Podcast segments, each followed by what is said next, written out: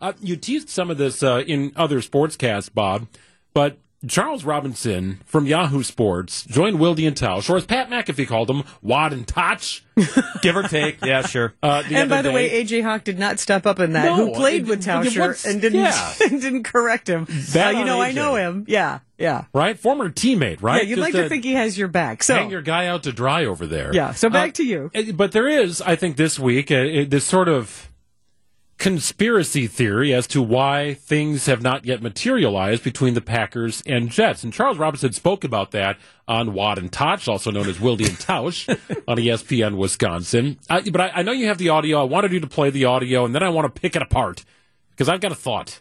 You have a thought? Time to Just one, dissect. Uh, just only one one. thought. That's all you're getting from me. Okay, so, so so Charles has a theory, and and the theory, and you, you'll hear him explain it. But but he has a theory putting the ball back in the court of the Jets and Woody Johnson, the owner, and he thinks that Woody got a little skittish. This was following the darkness retreat when Aaron Rodgers uh, kind of came out and decided to spill his guts on his future. what happened was, you know, they had sort of trade parameters worked out, and then when Aaron went on Pat McAfee and said that I'm 90% retired, I was 90% retired when I went into the darkness retreat. I think it scared Woody. You know, I think that was one of those things that scared him. And then from the broader perspective, he continues to look at these other teams that made big moves and were promised things by their general managers. Hey, this is going to put us over the top. We're going to be in contention immediately as soon as you know, again, going back to Denver, as soon as Russ walks through the door, we're going to be in contention, and then it completely went in the opposite direction.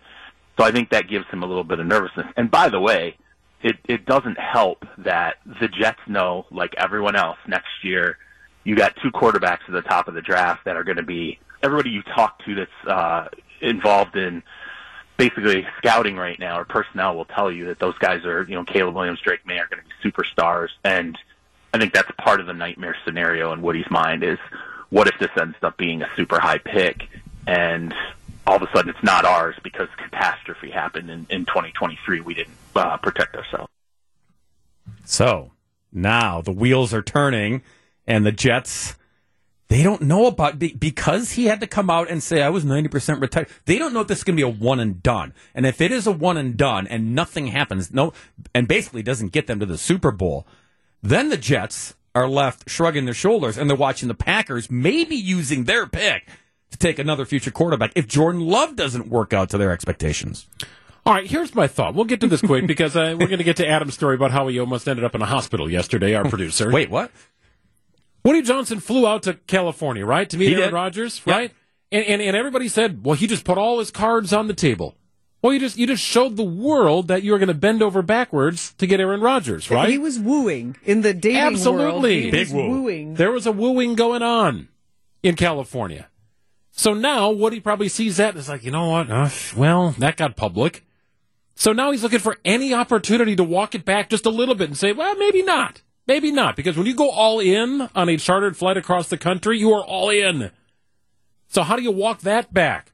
Well, look for any reason to say, we're going to pump the brakes. The Rodgers thing is a reason for him to say, we'll pump the brakes. Or maybe, maybe not.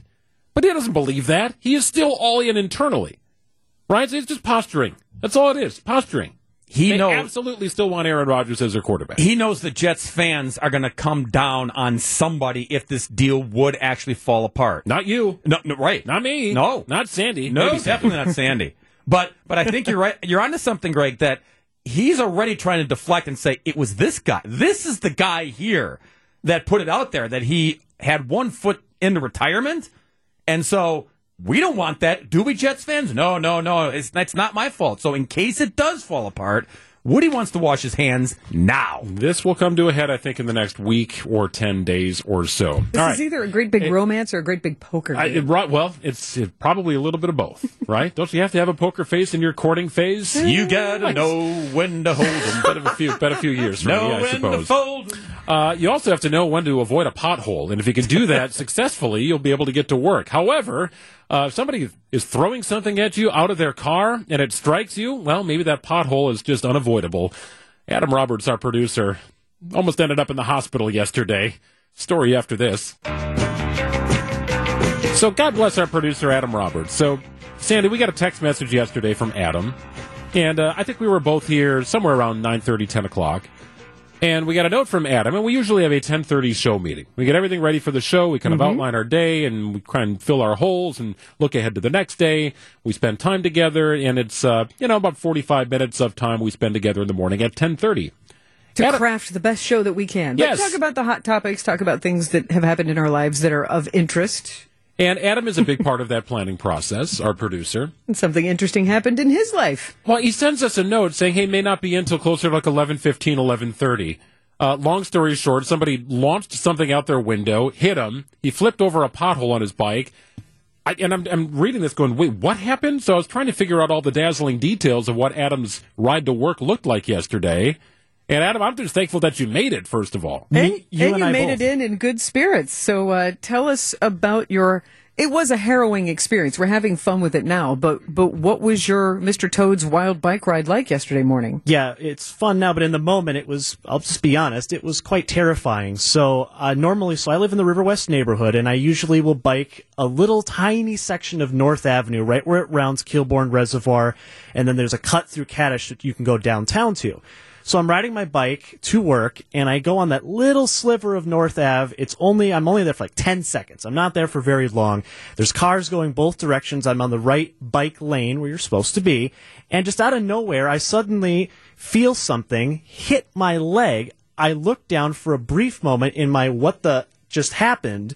I see a bunch of gunk running down my leg, and the next thing I know, I'm going head over heels over my poor bike handles, which got all bent out of shape in this, and I land, and thank God I was wearing a helmet, because I land right on the side of my head, and I'm able to catch myself with my left arm a little bit, and you can't see it because my clothes are covering, but I've got some, uh, some little marks from the Oh, adventure you had some road rash. all down my left side. And of course, car's immediately gone. I'm sure they're yucking it up in there about, oh man, we just made our day by ruining his day. So, and I get up, and thankfully my fiance Dovey was excellent. I wasn't too far away from the house, so I was able to zip back over, get cleaned up, and God bless the people at Truly Spoken Cycles. They fixed up my bike really quick, but that all happened in the span of maybe 15, 20 minutes yesterday, and now, 24 hours later, I'm really mad about it. Well, I'm sure. really frustrated. and you're probably a little stiff and sore after going somersaulting over your oh handlebars. yeah, sitting down today has been a bit of a chore. I apologize for my ugh, ums, uhs as I get up and down from my chair. Wait, so what was it that hit you? What kind of drink? I bel well, I'm Like a guessing milkshake, probably an icy? It was a thick soda, like just gooey, uh, and coagulated, of course, with the blood running down my leg now Oh, sure. too. So there's just a a professor's mixture running down my knee. And then your bike. Was it? Did you have to walk it back home? I did. So the part of some of the spokes on my wheel rim were completely bent out of shape. The handle was completely askew, and also my brake pads were now kind of bent inwards on each other, gripping the rim of the tire. Oh goodness.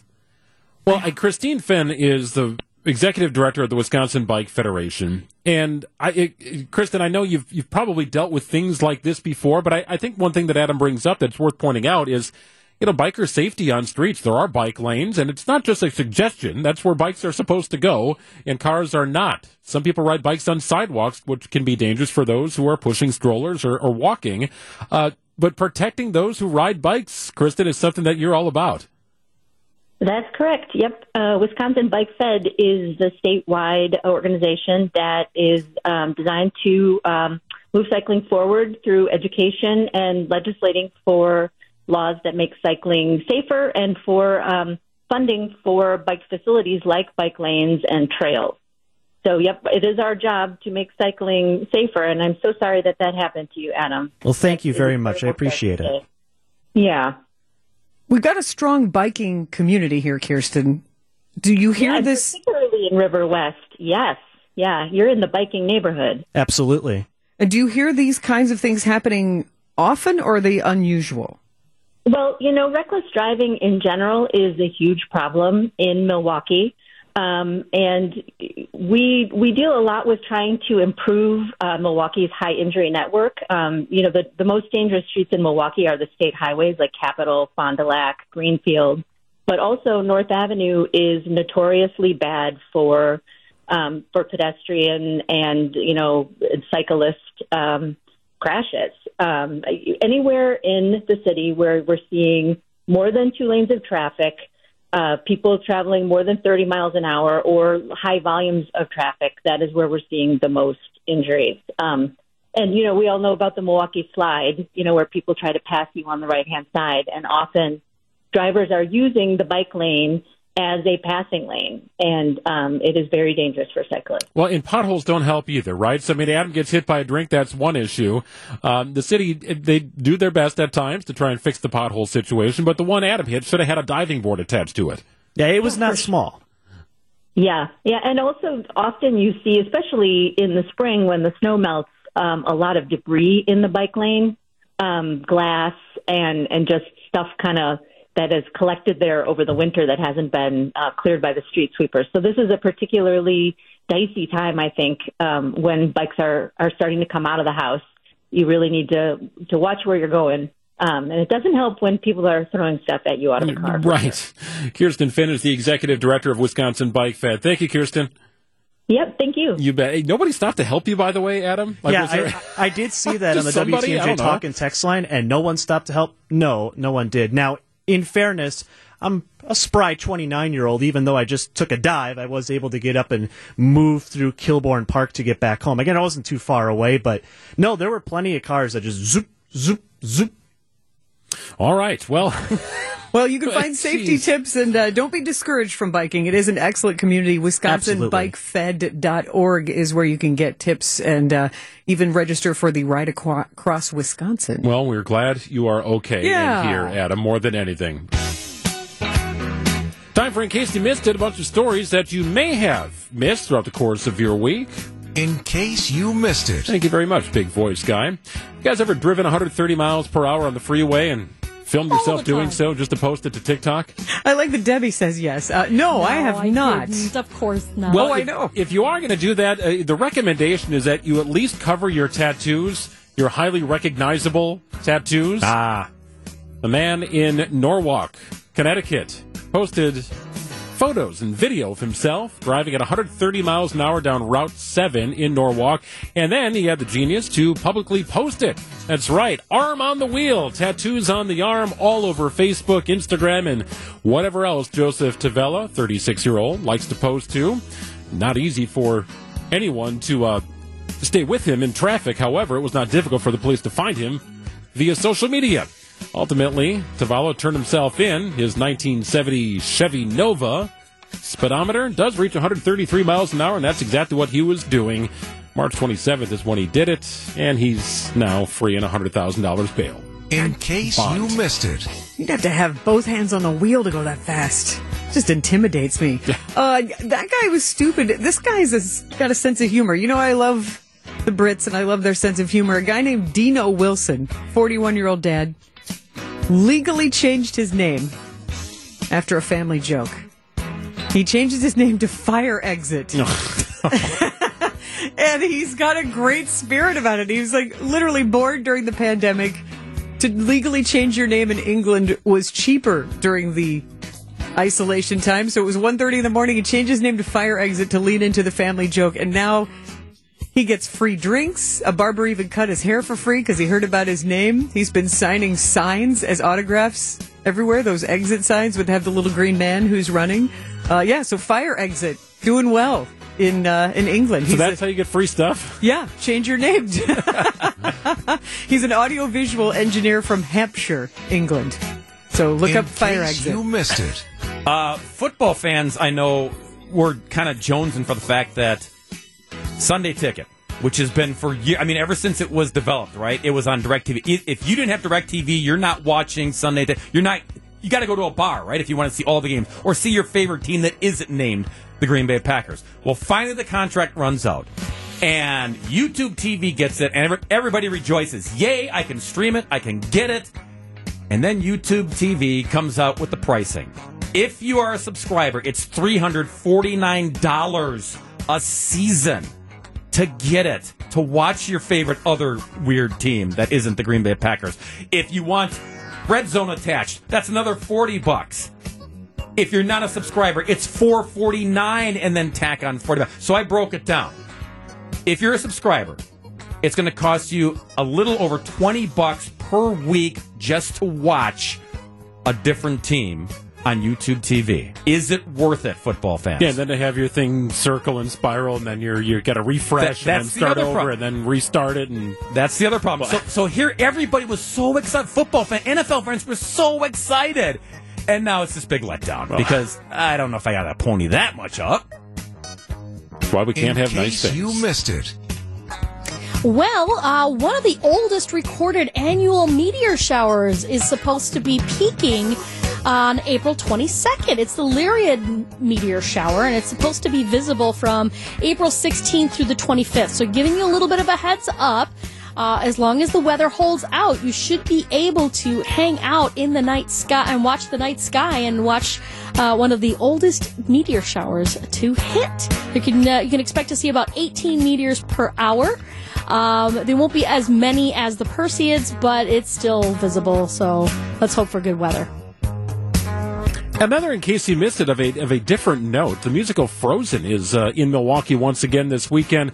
WTMJ's Vince Vitrano spoke with Jeremy Davis, who plays the snowman Olaf, about the show and how it recognizes young ones who are experiencing a theatrical performance for the first time. You know what I love about a show like Disney's Frozen is you're going to bring a lot of young people into the theater, and for many of them, it's maybe going to be their first theater experience, and you have the honor of delivering that to them. That's another really great thing about this job is that we are the introduction of theater to a lot of, of young people. We acknowledge that in our pre-show announcement, actually. Um, the announcement that plays before every show does take a moment to say welcome to all our, our theater goers experiencing theater for the first time. We find that to be a very important part of this journey for us. That's cool stuff. Frozen, of course, a staple in our household a couple of years ago. The girls have moved on to Moana and other things, but there was a phase. But yeah, Frozen the musical includes all the movies from the musical.